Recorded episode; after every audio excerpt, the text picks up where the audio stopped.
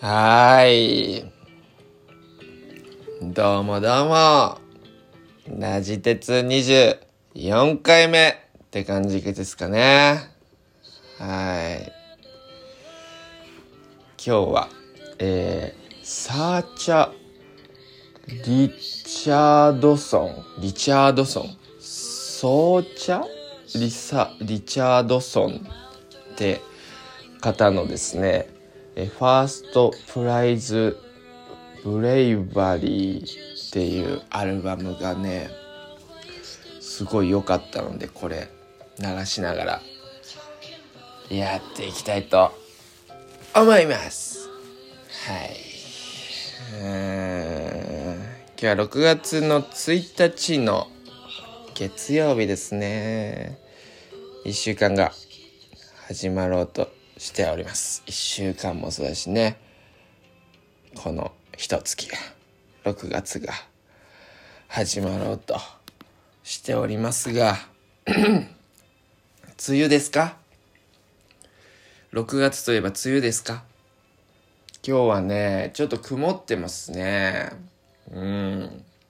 なんかちょっと肌寒い。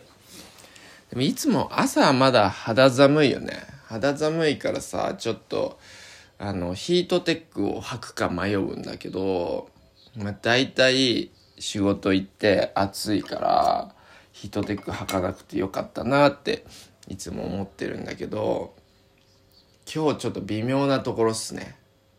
このまま気温低かったら履くべき。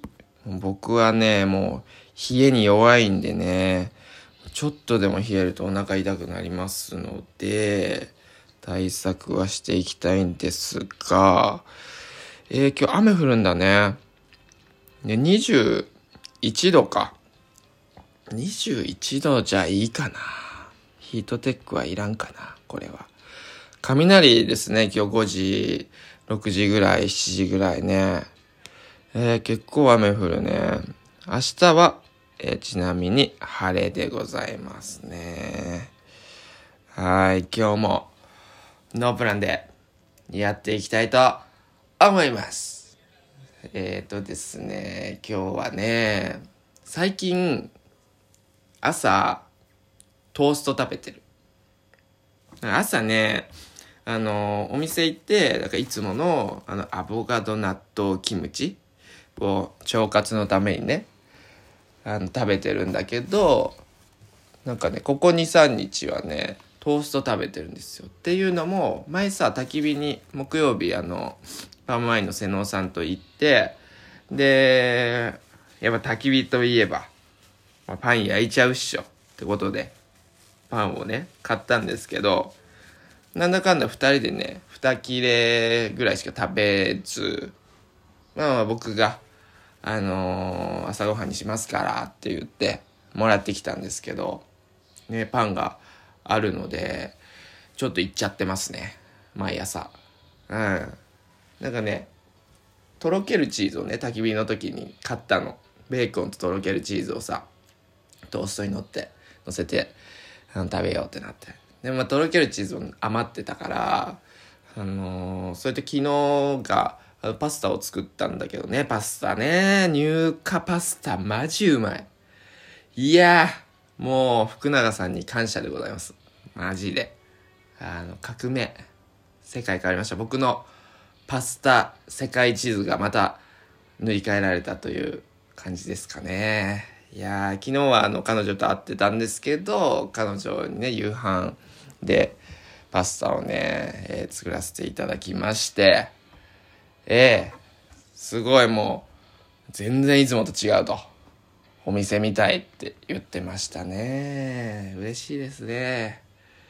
いや、もうこれ得意料理パスタって言っても、ね、いいんじゃないかと、あの、思うぐらいの、あの、出来栄えになっておりますので、皆さん、えー、ぜひ、高梨宅にですね、鉄宅に、えー、ラジ鉄スタジオですけどね、ラジ鉄スタジオにね、遊びにいらっしゃる際には、もうパスタを振る舞わせていただきますので、ぜひぜひ楽しみにしておいてください。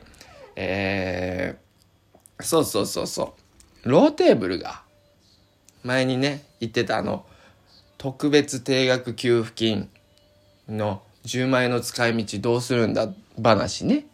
あのー、僕あのー、ラジテスにリスナーの皆さんにね、あの、公募しましたよ。あの、突然定額 T 給付金、えー、10万円。何に皆さん使うんですか？教えてください。DM 待ってます。一件もこ来なかったですね。はい。ゼロ件。みんな何なんですか？みんななんで答えてくれないんですか？そこ。もうね、寂しいですよ。僕は。まあまあでも仕方ない。まあ、皆さんね、対してそういう、な、なんだろうな。あの、あれですかね。面白みを感じてない。もしくは、えー、もう、使い、もはや使い古された質問だったのかもしれません。そんなん改めて聞かれても別に答える気になんねえよと。皆さんなってたかもしれません。はい。わかりました。今度からの質問はね、しっかり考えて、あのー、皆さんにね、答えていただけるような質問をね、僕も組み立てていきたいと思いますね。はい。ですが、その僕の、えー、定額給付金の使い道、えー、そう、ローテーブルをね、パシフィックファニチャーサービスのローテーブルを買ってみようということで、えー、届きました、昨日。はい。えー、今ね、いつも、その、無印のね、ローテーブルの上で、こう iPhone をセットして、えー、ラジ鉄撮ってたわけですけれども、えー、今日は新しい、えー、ローテーブルの上でね、キュッキュ言ってます、キュッキュ。うん。えー、撮っておりますが、いやー いい点と、まあ、正直ここはどうなの点と、あります。まあね、前にも言っていた通り、まあちょっと塗装が強すぎるんじゃないかっていうので、まあ僕は買わずにいたっていうのもあったもんですから、まあ改めて塗装ががっつり入ってますね、これね。うーん。まあまあまあ、でもいいんですよ。やっぱりね、食事とかするとね、こう、拭き掃除とかはね、塗装がね、しっかり落下されてると、えー、拭き取りやすいですから、これに関してはまあ良いと。ただ、その塗装の光沢感、えー、そしてこれ多分色入れてるんですよね。ちょっと黄色っぽい色を入れておりますね。これナチュラルの、えー、透明の塗装ではないですね。そこはまあまたちょっとなん、なん、なんて言うんですかね。まあ多分これは、もともと、その、海軍？うん。アメリカの多分軍隊系の、えー、家？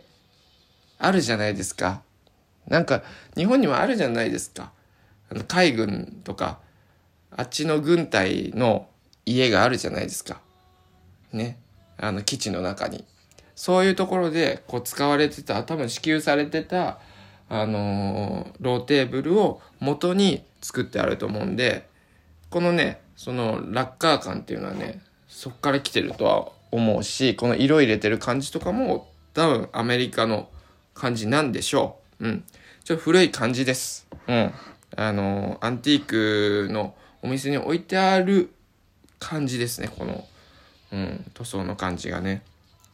なので、まあ、あ僕からすると、まあ、無垢なね、素材が好きな僕からすると、ちょっとこう、手を加えすぎてる感もあるんですが、これはこれでね、あり。うん。これはこれで一つまた僕の中の、なんて言うんですか？えー、その領域が、自分がいいなと思える領域ってあるじゃないですか。人それぞれ。好みの、この縁があるじゃないですか。この中に入ったものは、俺は、私は好きだぞっていう、なんかグッとくる、その、領域があるじゃないですか。それがね、ちょっと拡張された感じですね。このローテーブルに、あのー、よって。なので、このラッカーの感じはありです。はい。皆さん、あの、どういう感じなのかなって思う方いらっしゃったら、パシフィックファニチャーサービスの、えー、ホームページ見てください。うん。ホームページ自体すごい素敵ですね。ラッカーの感じ。はい。それに関しては僕は OK なんですけど、えー、ですね、実際家に置いてみた感じ。ちょっと高いね、これ。高い。ちょっと背が高いぞ。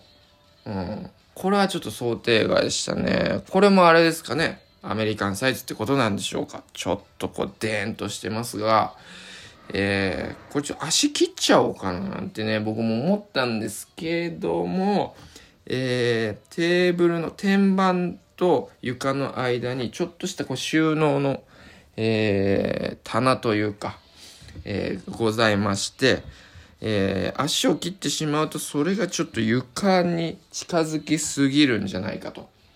えー、あとね、ちょっと困ってるの。困ってることばっかりですね。僕これ、大金払って買って、こうし、失敗したのみたいな感じですけど、まあまあそういうことではなくて、えー、僕のね、理想を語らせていただくと、このまあ、天板と床の間に、えー、棚があることによって、えー、僕、ローテーブルで食事をしているんですが、まあ、ゆくゆくはね、いつか夢ですよ。僕もダイニングテーブルをですね、まあ、ちょっと今より広い家でですね、ダイニングテーブルをこう、えー、買って、えー、そこで食事とかね、椅子でね、食事できたら、それは素晴らしいなと思っておりますが、とりあえずは僕は今いろんなスペースの問題とか考えて、ローテーブルで食事をしているんですけれどもね、えー、その天板と床の間に、えー、棚があることによって、テーブルの下に足を入れることができないと。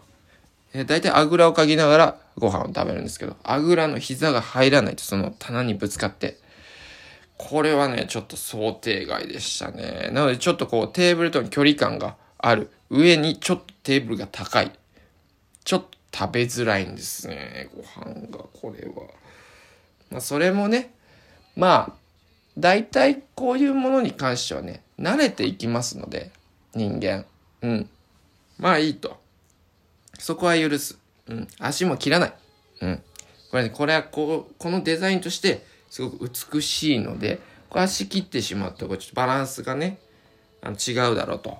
うん。このね、足もね、こう床に向かうにつれて、こうちょっとずつ細くするって、まあよくあるやつなんですけれども、まあそれもね、やっぱデザインとして美しいじゃないですか。そこを足を切ってしまうとそのバランスが崩れてしまうだろうということで、まあこのままでね、行きたいなと思っております。そしてこの広さ。前のね、えー、ローテ使ってたローテーブル幅が広いので、まあ二人で彼女と食事していても、えー、こうごちゃごちゃしないと。花も飾れると。いい、スペースでございますね。これいい感じです。はい。そして、えー、木材も僕の好きな奈良材、えー、ヤングの、え、カウンターの材と一緒ですね。これに関しては。この材がいいんですよ。もう、好きです。やっぱりこれ。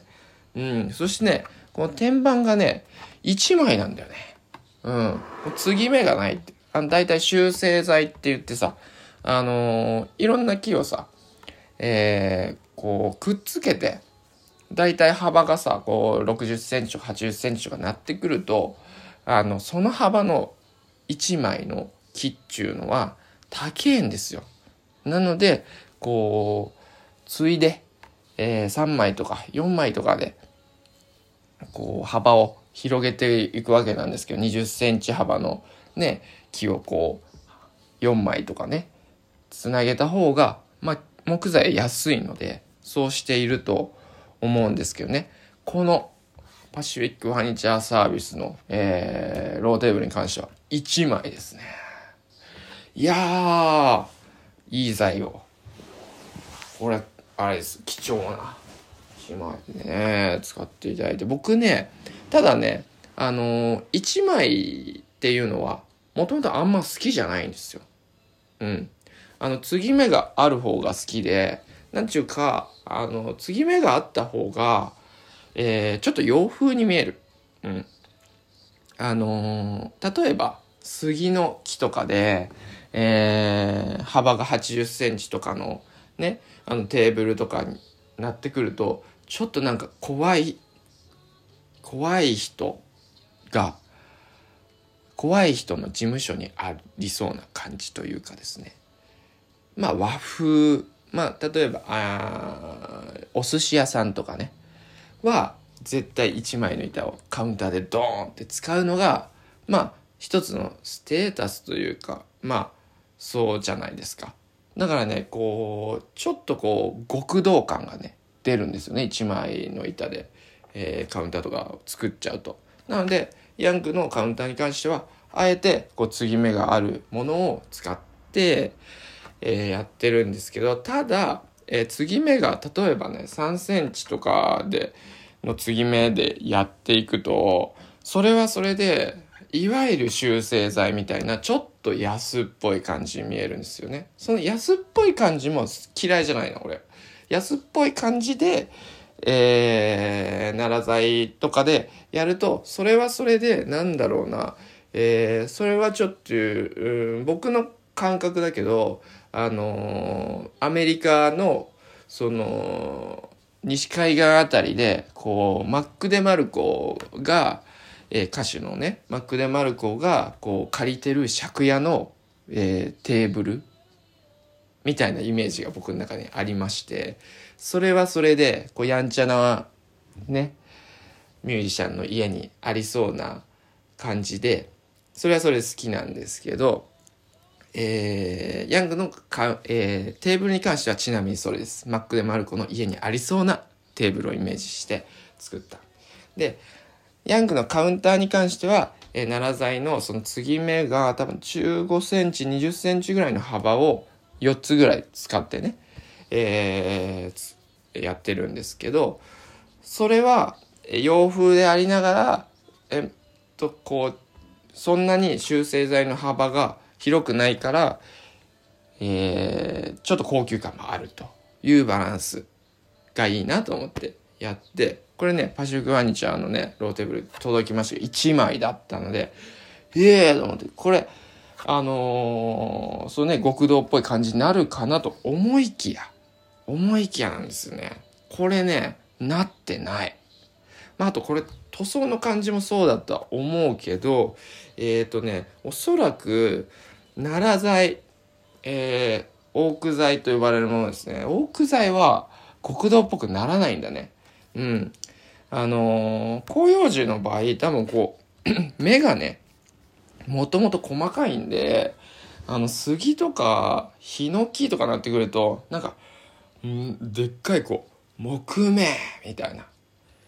うん、なんだろう、木目感があるんだけど、えー、奈良材は細かいんで、これね、意外にいい感じです。一枚でいい感じです。あのー、高級感もあって素晴らしいですね。ちょっとこれ今思ったんだけどあれだね。あの雨降りのカウンターも奈良材なんだけど雨降りのカウンターの色と似てるね。雨降りのカウンターはもう蜜蝋であのー、何度も仕上げたって言ってたんですけどうんそのちょっとね色合いが似てますねだからやっぱりこうアメリカの基地のあの軍軍人の住宅に、えー、使われてたっていうのをイメージしてるからおそらくこうちょっと年季が入った風の塗装でもあるんだろうねこれは。自然の経年劣化で、うん、例えば、うん、5年ぐらいでこのぐらいのいい色になるんでしょうね奈良材っていうのは。それをもう再現してるっていう感じですかね。はい。そしてね、これね、仕上げが結構ね、綺麗なんですよね。このテーブルの角も R になってるのも素敵だし、これはね、これあえてだと思うんだけど、うん。まあ、まずまあ見えるところには、あのー、釘とか、えー、ビスとか使ってないっていうのは素晴らしい。ああなるほどね。うん。あこれ貼ってあんのかな。貼ってあるくせえな。貼ってあるくさいっすね。ちょっとねあのー、こちらなんて言ったらいいんですかね。大体、木の家具って、えー、表面の木目をきれいに見せるために、えー、薄く、えー、切った、薄くスライスした綺麗な木目を木材の最後にこう、表面に貼るっていうことを多分してるんだよね。うん。そういうのが多くて、で、自分的にはそういう感じってあんま好きじゃないんだよね。こうなんか嘘っぽい感じがして。だから、その板であれば、普通にその元々の木目を出してもらいたいんだけど多分この家具に関しては表面にえー、綺麗な木目を貼ってますねうんでこう見える方に関してはえー、がっつり落下をしつつ見えないところに関しては割とナチュラルな塗装でやってるっぽいねこれね。全然ナチュラルな塗装でいいんだけどね全部。これとしては。うん。でこの側面に関しても天板の側面に関してもこれはシート貼ってるんだよね。うん。まあこれがまあ良しとされるよね絶対。うん。でも自分としてはなそうじゃないんだけどなっていうのもありつつ。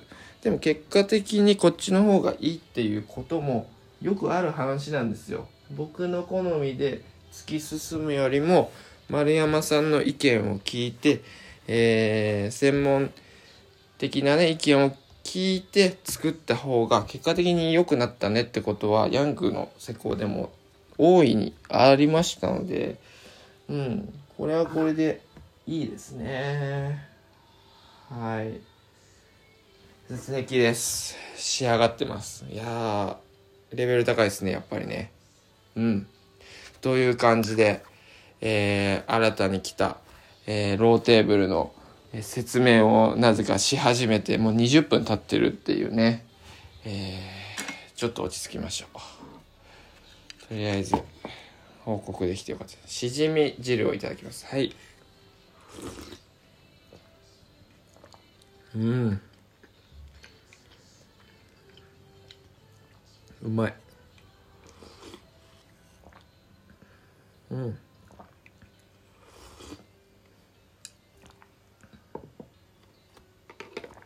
うん。やっぱさ、朝はさ、あのあったかいものをね飲んだ方がいいなと思っててあの朝起きてすぐ白湯をね飲むんだけど最近は味噌汁とかも飲むようにしててで昨日あのー、しじみ汁の素をね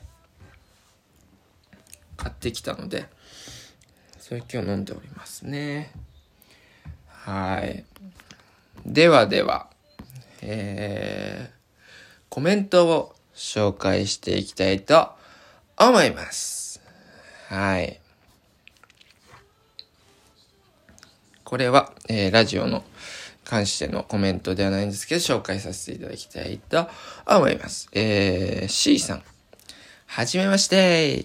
実家が長泉にあるのですが、最近ヤングを知りました。長泉っていうのはね、ヤングの隣町ですね。はい。今は名古屋に住んでいて、しばらく行けなさそうなので、通販でレモンラーメンを食べました。レモンマーク。すごく美味しくて幸せな気持ちになりました。泣きマークキラキラ。ありがとうございます。はい。そして、ポスターめっちゃ可愛かったです。はい。今ですね、通販をご利用いただいている方には、えー、ポスターちょっと折り目はついてしまうんですけれども、えー、おまけで付けさせていただいております。えー、ポスター用のね、放送が、まあ、正直な話、まあめちゃめちゃ大変。あのー、段ボール作るところからやらさせていただきましたので、まあ、正直すごい大変すぎて、やめました。はい。無理です。あの、本当にたくさんの注文いただいて、本当ありがとうございます。あの、すっげえ作りました、僕。あの、ありがとうございました。もう嫌です。なので、えー折りたたんで、えーおまけとして付けさせていただくことにしました。えーお店では折り目のついてないものをまだちょこっと販売しておりますので、そちらご利用いただけると嬉しいです。はい。えーキッチンに貼ってあります。二重丸。ありがとうございます。キッチンいいですね。僕もキッチンに貼っておりますね。あのね、なんか、玄関に貼ってくださる方もいらっしゃるんですけど、もう僕、玄関ごちゃごちゃしてるし、そんな広い玄関じゃないんで、ポスターもね、割と A2 サイズで、あの、小さくはないサイズなので、えーキッチンの壁とかはね、割と空いてるしね、いいかなと思って貼りました。はい。放送も中に入っていたおまけのステッカーも紹介のチラシも全部素敵でした。ありがとうございます。放送に関しては、あの、レモンラーメンだと思うんで、あの、里井さんがね、やってくださってますね。いや、本当に素敵な放送、僕もありがたいといつも思っております。ステッカーもね、あの、ステッカーもちょっとなくなってきちゃったんですけどね、新しいステッカー作ろうかなと、また思っております。えー、すぐね、作るんですよ、僕、ステッカーを。うん、思いついたらすぐ作ってしまうんでね、はい、そっちもね、楽しみにしておいてください。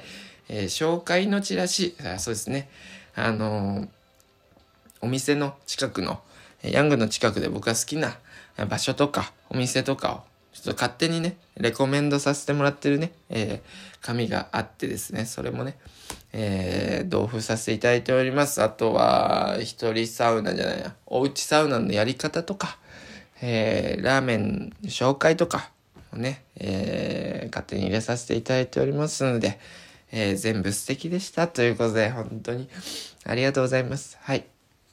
でですね、えーもろもろ感動しすぎて、ラジオ聞きました。マジっすか？マジっすか？お店を開いた時の話の回、聞いていて泣きそうになりました。ありがとうございます。喋ってる方は泣いておりましたが、はい。ありがとうございます。響いていただいて、本当に良かったです。僕もここまで来れてね。はい。いろんなことを落ち着いて、実家に帰ったらお店に行きたいです。ニコニコキラキラ。ありがとうございます。どうしても伝えたくて、突然のメッセージ失礼しました。いやー、ありがとうございます。ほんとす、あのね、落ち着いたらね、あのー実家帰ってきてください。お店にもいらしてください。僕ね、あの、ラジオの時とキャラ全然違いますけど。お店でね、ラーメン作ってる時、こんな陽気、陽気？陽気っていうかなんかこんな感じじゃないんですけど、はい。すいません。もっもっとラーメン僕作っておりますので、あのなんか店主イメージ違うなって思うわれ、思われる？思われると思いますが、まあ、まあそこら辺は温かい目で見ていただけると非常に助かります。ね。あまりね。はい、そういった形でありがとうございました。はい。お次。え、こちらですね。前に、そう、質問をいただいておりましてですね。ちょっとしじみ汁をいただきますね。もう9時18分だ。うん。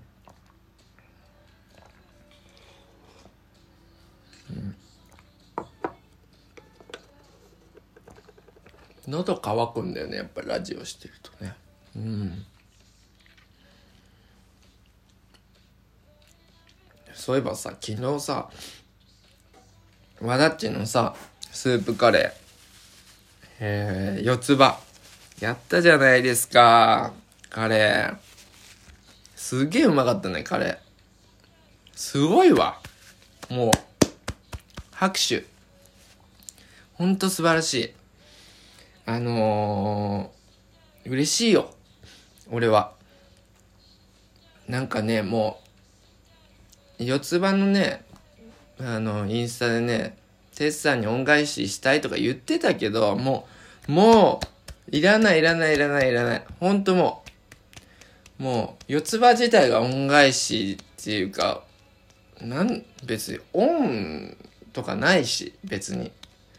恩とか、そんなんもう、もう、素晴らしかったです。もう、全てが素晴らしかったと思う。その、美穂ちゃんも含めて、あの、カレーに対するさ、思いというか、なんて言えばいいんだろうな。あのー、もうね、レシピとかもちょっと見せてもらったんですけども、涙ですよ。あれは。何十回もね、試作を重ねて、レシピを作って、ね、いろんなものを用意して、容器一つとっても、その、容器のね、包装一つとっても、もう素敵だったじゃないですか。あの二人がいて、で、美味しいカレーがあって、盛り付けが素敵で、で、あの空間でね、うーん、いやも、もう、いけるっしょ。本当にいけるっしょ。だって僕別に何にもしてないですもん。何にもしてないですよ。で、もう二人で考えてあの完成度とぬくもりがあるっていうのはさ、もう、うん。いやそれをこう、スタッフがやってくれてるっていうのを見させてもらうだけで、いや幸せですよ。うん。それが恩返しですよ。言言ったら。全然恩なんてもうあんなん僕はそんなないですけどもう。いやすごく良かった。なんか輝いてたね2人ね。うん。いやもうどんどんやっていきましょうっていうねこう勇気をいただきました僕は。うん。であの初めてですよおみ自分のお店にお客さんとして行ったのが初めてだったので、それもね、いい気づきをいただきまして、うん、お店、その、お客さんとしてじゃないとわからないことってやっぱあるじゃないですか。それがこう、見えて、まあ、あえてここではね、ちょっと内緒にさせていただこうかな。まあ、大したことじゃないんですけど、まあ、ちょっと内緒にさせてもらおうかななんて思いますけれども、ちょっとこうした方がいいんじゃないかなっていうのはちょっと見えたんで、お店としてね、あの、四つ葉がどうとかじゃなくて、ヤングっていうお店構えとしてこれ、こうした方がいいんじゃないかなっていうのが出てきたから、またね、今日ちょっとそれを試してみたいなと思ってて、それも見せてもらえたのも、マジで収穫だし、やってもらえて本当に良かったなと思いますね。で、僕、あの入り口付近の、あの、テーブル席で、あの、食べさせてもらったんですけど、あそこめっちゃいいね。あそこめっちゃいい。あそこね、やっぱね、外のこうね、自然光で、食事ができるってめちゃくちゃいいっすよ。うん。本当にご飯も美味しく見えるし、うん、開放感もあるし、うん、あそこね、全然希望があったらお通しできますんで、1名様でも言ってください。あの、大体2名様いらしゃる時にご案内するようにしてるんですけど、そこね、1名様でもぜひ使ってってください。あそこいいな。ご飯食べた後にあそこでちょっとね生搾りレモンスカッシュ飲んだりとか里井さんのコーヒーももらったりね飲んだりして本とか読んだりねスイッチとかやったりね。ねえ。うんいいですよ。ノートパソコン持ってきていただいて全然2時以降だったらね仕事していただいても構いませんので。そこはいいでした。はい。そこも収穫でした。ありがとうございます。はい。というわけでコメント紹介していきたいと思います。えー、1さんですか？愛さんですかね？これは。えー、はい。ちょっとしじみ汁を飲みます。なかなかコメント読まないですね。うん。うまいんだよ、これ。うん。うんうまいこれね彼女が選んだんだけど彼女はねあのー、美味しいものを選ぶ嗅覚が半端なくて、なんかスーパーとか行って、彼女に選んでもらうと、それ全部うまいんだよね。うん、なんかこのしじみ汁も彼女に、これどうですか？聞いたら。これは美味しいよ。多分飲んだことないねこれは美味しいから。その前にちょっと、なんだっけかな、わかめスープだっけかな。これわかめスープどう？いや、これはダメとかって。多分飲んだことないんだろうけど。なんか、わかるんだよね。美味しいものが。で、このしじみ汁も彼女に許可をももらって、こう、ね、買ってみたらやっぱうまいんだよね。昨日さ、あのー、松崎行ってきたの。西伊豆の。で、うんと、そこでね、ちょっとメガネ屋さんが、サングラスが欲しくて、で、松崎にちょっと気になるメガネ屋さんがあったんで、そこにね、行ったら、日曜休みだったので、空いてなくて、ああ、みたいになって、で、まあちょっとカフェでも行って、海でも行って帰るかってなって、カフェにね、行ったんだけど、そこでケーキがバーずらって並んでて、その中から、選ん、選んで、あの、彼女が食べたケーキめちゃめちゃうまかったですね。やっぱね、そういう時に選ぶのめちゃめちゃ上手なんだよね。で、ジュースもなんか、フレッシュジュースを頼んだんだけど、僕はイチゴが好きなんで、イチゴジュース頼んで、で、彼女はみかんのジュース頼んだんだけど、そのみかんのジュースがなんか、みかんがこうくり抜かれてる中に、フレッシュ、みかんのフレッシュジュースが入ってて、みたいなやつで、まあ見た目もすごいなんか、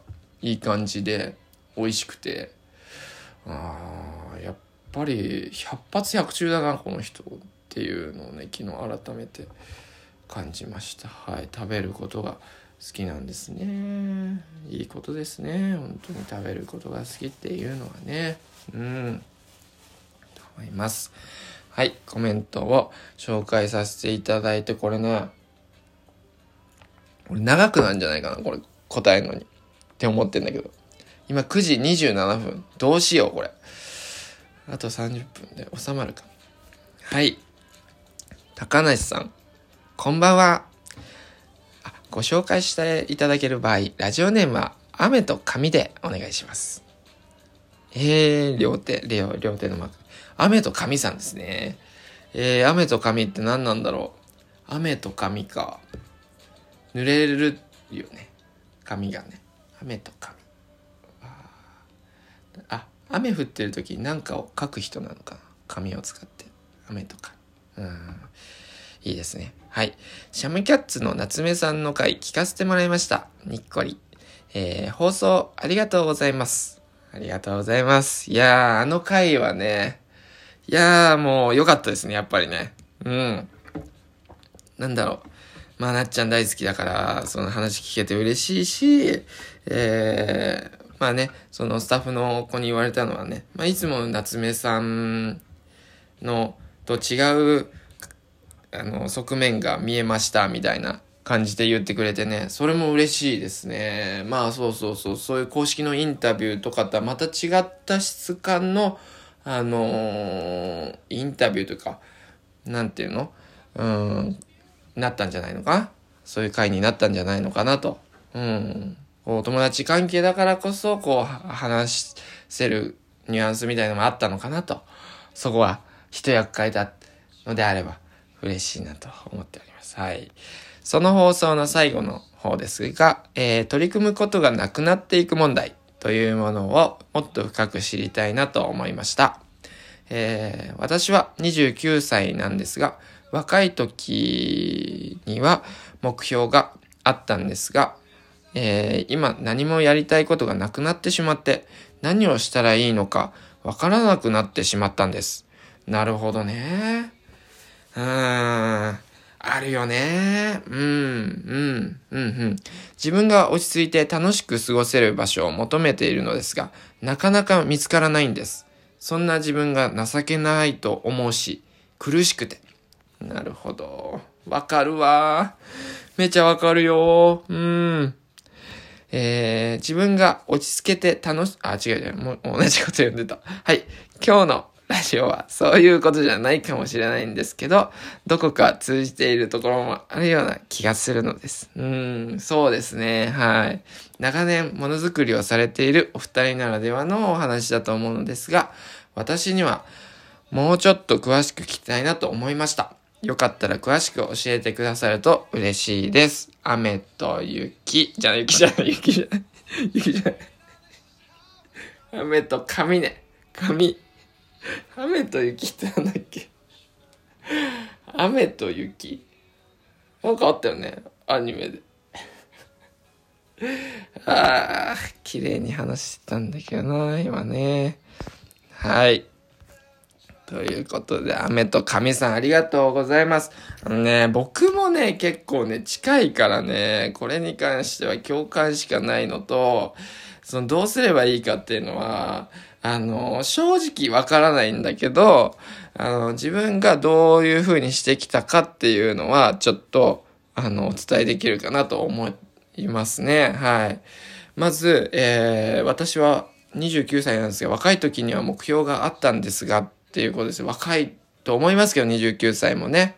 あの十分若いと思いますが、まあ、多分、あの、10代、20代の時ってことで、前半の時は目標があったってことですよね。今何もやりたいことがなくなってしまって。ってことは、あのまあ、若い頃あったってことは、えー、その段階で何かしら雨と神さんは頑張ったわけだよね。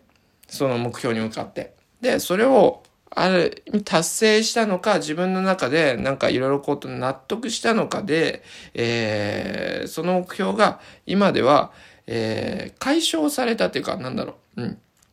自分の中で納得できた部分があったってことだよね。うんうんうん。だから今何もやりたいことがなくなってしまったと。ほんほんほんほん。何をしたいのかわからなくなってしまったんです。いや、わかるよ。でも、その状況って、すごい、あのー、バランスが取れてて、あの、いい状態なんだよね、実は。なんだろう、平凡みたいなものじゃん？きっと。あの、平凡ってさ、その、なんか、言葉ではさ、その、うーん、なんか面白くないとか、退屈とか、そういうイメージがあるのかもしれないんだけど、その、逆を言ってしまえば他にこう大きな問題とかがないってことじゃないですか。平凡ってことは。目標がないとかってことは。だからすごくあの恵まれた状態ではあるっていうのがまず一つ僕は思ってる。あのちょまあ5年前ぐらいにそれはあの松浦弥太郎さんっていう僕の好きなあの人が当時話したことですごい腑に落ちたんだけどやっぱり目標とかないってことは同時に問題点がない生活に問題点がないってことだからすごい満たされた状態ってことですごくうーんなんだろうな。いいんだよそれは。今すごいいい状態なんだよ。うん。はい。それが一つ思ってることです。で僕もなんか目標とかないなって思う時はよくあの、そういうふうに思うようにしてる。うん。はい。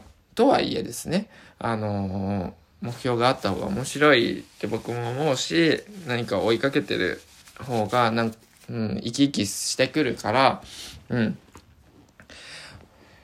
考えるんだけど、えー、次ね、自分が落ち着けて楽しく過ごせる場所を求めているのですが、なかなか見つからないんです。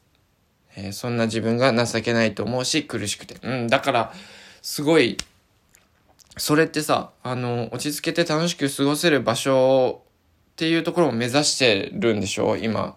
ある意味では、あの、目標があるっていうふうに僕としては捉えられるんだけど、なかなかそれが見つからないってことだよね。うん。僕まとめられるのかなこれ。ちょっと不安になってきたけど。うん。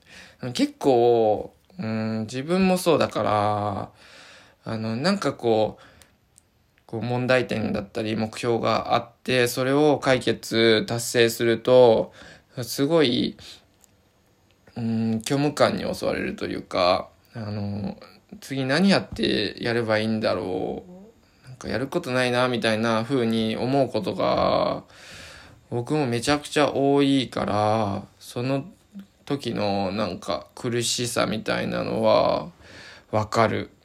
うん。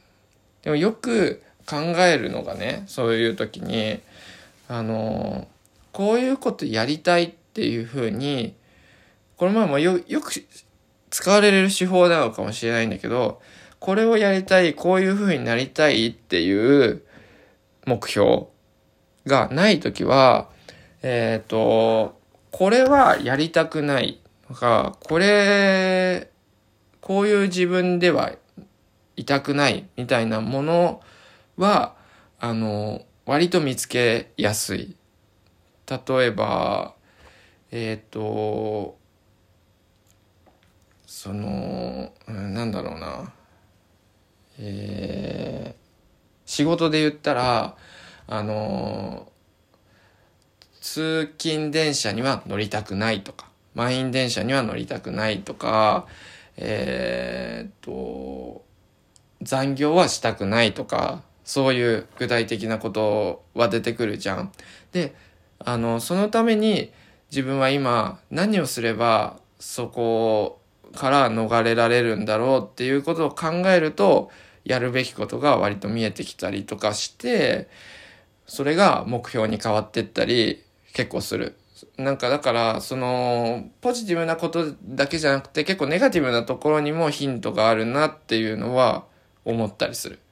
例えば、お店作りする時とかも、あの、具体的に言うと、あの、お店に置くものとかっていうのは、あの、ディスってるわけじゃなくて、ニトリのものとか、無印良品のものとかは、えー、置きたくないって思う。もうちょっと言ったら、えっ、ー、と、わかんない。イケアのものとかを、えー、置きたくないとか、そう、置いてるお店がどうとかの話じゃないですよ、もちろん。でも自分のお店で、あの、何が言いたいかっていうと、その、これどっかで見たことあるよなみたいなものあの、これ家にもあるよな、みたいな。家でも使ってるよな、って、あの、お客さんとして行った時に思うものは、お店には置きたくないんだよね。なんでかっていうとなんかこう、お店のその場所にいる特別感みたいなのが、えー、っと、なんて言うんだろうな。自分的にはなくなるような気がする。あさっき IKEA って言ったけど、IKEA は僕あんまり行かないから、正直 IKEA のものってわかんないから、あの、そうは思わないんだけど、あの、近くで言うとニトリとか、あの、無印良品とかのものを家で使うのは全然好き。全然、あの、無印のものとかばっかだし、家はいい、大好きなんだけど、無印のことは。でも、なんかお店に行った時に、あ、これ無印のやつだ、これ家にもあるやつだって思うと、なんかちょっと冷めちゃう自分がいて、その場所での特別感がなくなっちゃうから、あのそういうものは置かないようにしようって。まあちょっと実は無印のものもあるんだけどね、全然、ヤングには。でも、そういうふうに思ってやってるのがあって、それも、あのお店にこういうものを置いたら嬉しいっていうのと、えー、そういうのもあるけど、あの、こういうものがあると嫌だって思うものを、こう、どんどん排除していくことによって、えー、自分のその理想の空間を作っていくっていうやり方を僕はするんだけど、目標とか、あの、夢とかもそういうことな気がする。例えば、あの、宇宙飛行士になりたいとか、そういう、あの、ポジティブなえー、気持ちもあっていいと思うし、でも、一方では、こう、な、なんだろうな、まあまあ、さっきのあれで言うと、通勤、満員電車には乗らない仕事に就きたいとか、えー、残業がない仕事に就きたいとか、そういう、もっといろいろあると思うんだけど、例えば人と接する仕事には就きたくないとか、そういうやりたくないことを上げていってこうどんどん自分の目標をこう作っていくっていうか粘土でこう作っていくっていうよりかは粘土でこう物をこう組み立てて作っていくっていうよりかはこう木をこう削って削って削って形を作っていくみたいなイメージで目標を作っていくと結構あの最強っていうか両方両方あると最強だなって僕は思っててなので、えーそういう感じでその自分の今後の、えー進む道みたいなのをこう削りながらこれは嫌だなこれは嫌だなこうはこうはなりたいなこうはなりたいなでこう加えながら、えー嫌だな削りながらこうなりたいなこう加えながらみたいな。だから粘土と、えー削るっていう粘土で加えていくのと削るっていうのを両方やっていくと分かりやすい。どっちかになっちゃう時もあるから絶対。だからそれはどっちかになる時もいいんだけどあのねどっちかがダメな時はどっちかが絶対あのやりやりようがあると思うんだよね。加えられない時は減らすっていうことがなんかそっちに脳みそがフォーカスしてるような気がするから。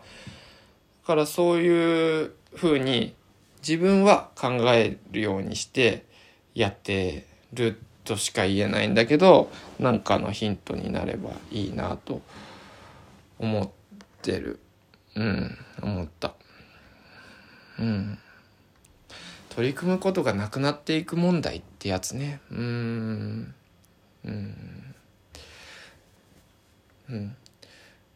でもやっぱねうん一時的にはなくなるんだけどあの長期的に考えたらそれってやっぱなくならないと思うし、えー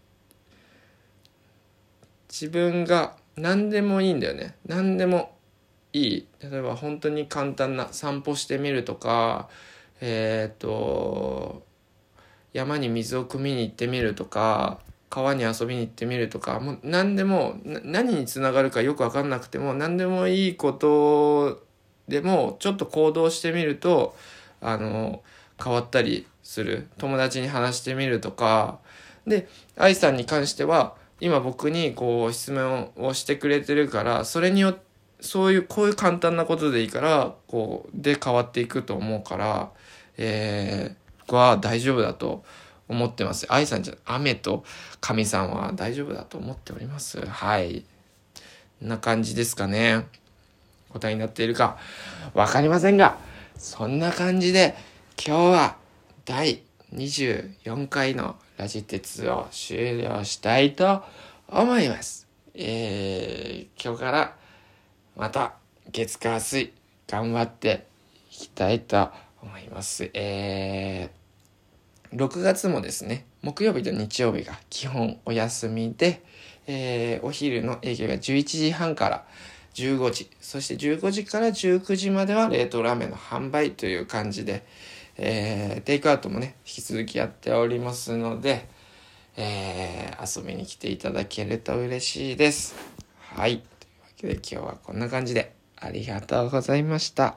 失礼します。